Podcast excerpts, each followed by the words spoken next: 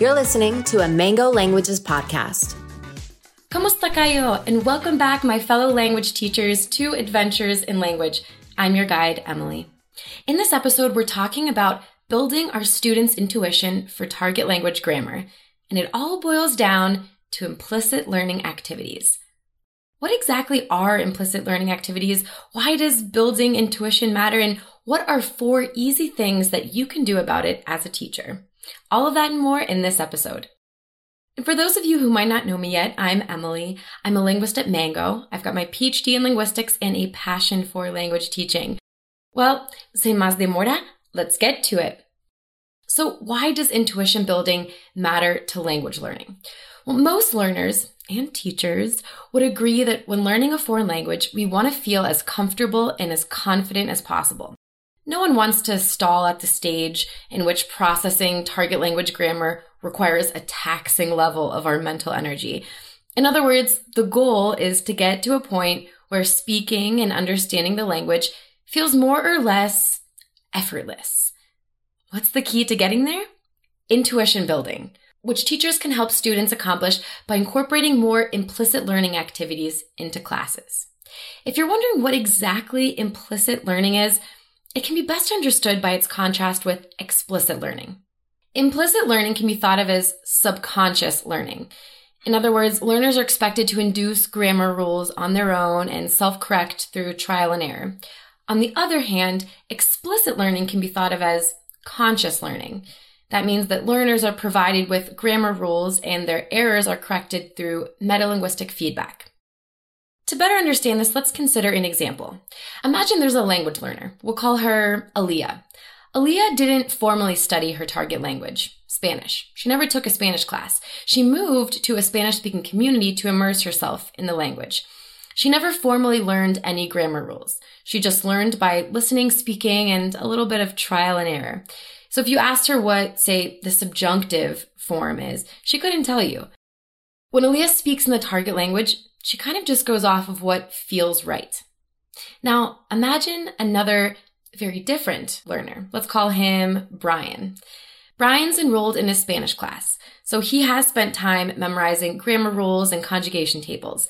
If you asked him how the subjunctive works in Spanish, he could tell you that verbs get the subjunctive conjugation when the preceding clause expresses grammatical uncertainty. When preparing to say something in the target language, Brian reviews the appropriate grammar rules in his mind. Now, as you can tell, Aaliyah and Brian represent two extreme ends of what we can call the implicit explicit learning continuum. Brian lies at the explicit end and Aaliyah at the implicit end. While Brian has a stronger metalinguistic understanding of the Spanish language's structure, Aaliyah has developed a superior intuitive sense for Spanish grammar. Of course, most real life learners live somewhere in between those two extreme cases, ending up with some kind of combination of intuition and metalinguistic awareness.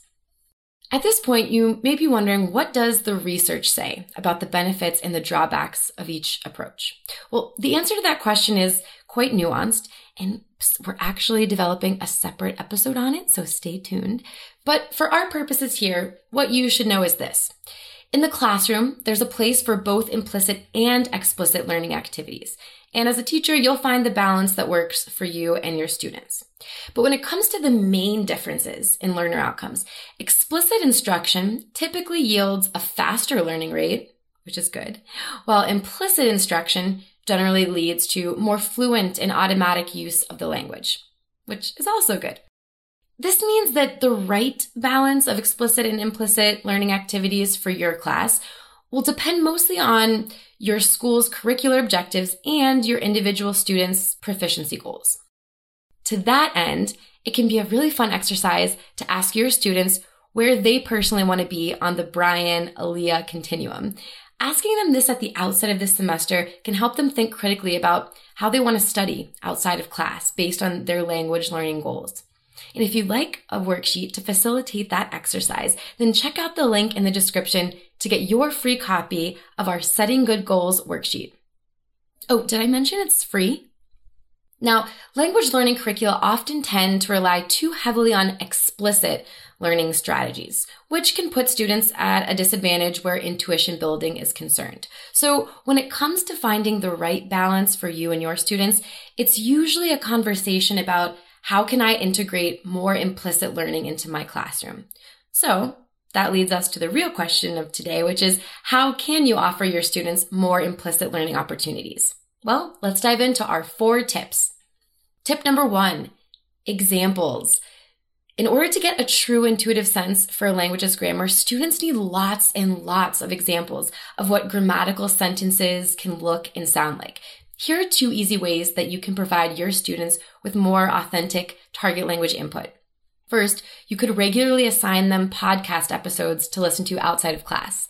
And if you do that, pair it with comprehension quizzes to encourage active listening. Okay, the second one is you can also routinely read and discuss blog articles in class. And don't make the mistake of thinking that reading time during class is wasted time.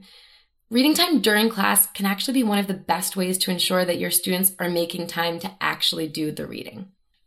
Okay, tip number two produce, produce, produce. It's not enough to know what kinds of sentences are grammatical. Students need to learn what kinds of sentences are ungrammatical too. The best way to do this is to get them to produce. If they're speaking and writing frequently, and of course getting timely corrective feedback from you, they'll end up with an intuition for the kinds of sentence structures that aren't grammatical. Teachers can help students produce more freely and frequently by reminding them that it's okay and actually really helpful to make errors.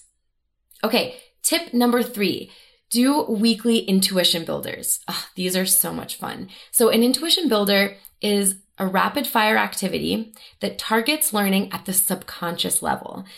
That's why, in fact, some scholars have aptly described them as activities where students get to learn without thinking. So how do they work? Let's say that your learning objective is to have students identify when the subjunctive versus the indicative form should be used in Spanish verbs. Well, there are many ways to implement this as an intuition builder. I personally like to use a slide deck, so let's roll with that example. You would then create a series of Spanish sentences in which the verb in question, the one that they have to decide if it's subjunctive or indicative, is removed. Then you give students just enough time to read the sentence and submit their answer, whether the verb should be indicative or subjunctive. And then you reveal the answer and move on to the next sentence. Now, the key here is that they have to be under a quick time constraint. They can't sit and strategically think about what the grammar rule would say. They just have to go with their gut. Of course, these should be treated as ungraded practice and not as a graded assignment. And there's a lot of cool research to back up this as a learning strategy. If you want to learn more about it, check out the articles that we've linked for you in the description, or simply Google the jargony name of intuition builders, which is perceptual learning modules. Okay, onward and upward to our last tip, tip number four. Have your students use the Mango Languages app. The Mango app builds learners' intuition for the target language grammar through critical thinking exercises and our intuitive language construction methodology. Many language learning apps focus on memorization alone, which doesn't help create independent communicators. On the other hand, Mango's creative thinking exercises help learners start to naturally think in a second language and intuitively speak their own phrases in their own sentences. How does this happen? Well, the app doesn't only ask you to produce sentences you've previously seen. It also pushes you to induce grammatical patterns from previous examples to novel situations. To learn more about the Mango app yourself, check out our white paper linked in the description, which explains how the Mango app is built and how it helps build students' intuition for target language grammar. Well, it's time for a recap. In this episode, we talked about four tips for helping your students build intuition for target language grammar. Tip number one, give lots of examples of what grammatical sentences can look and sound like. Tip number two, encourage students to produce, produce, produce. That way they'll be able to discover what's ungrammatical in the target language. Tip number three, do weekly intuition builder activities. And number four, encourage your students to use the Mango Languages app.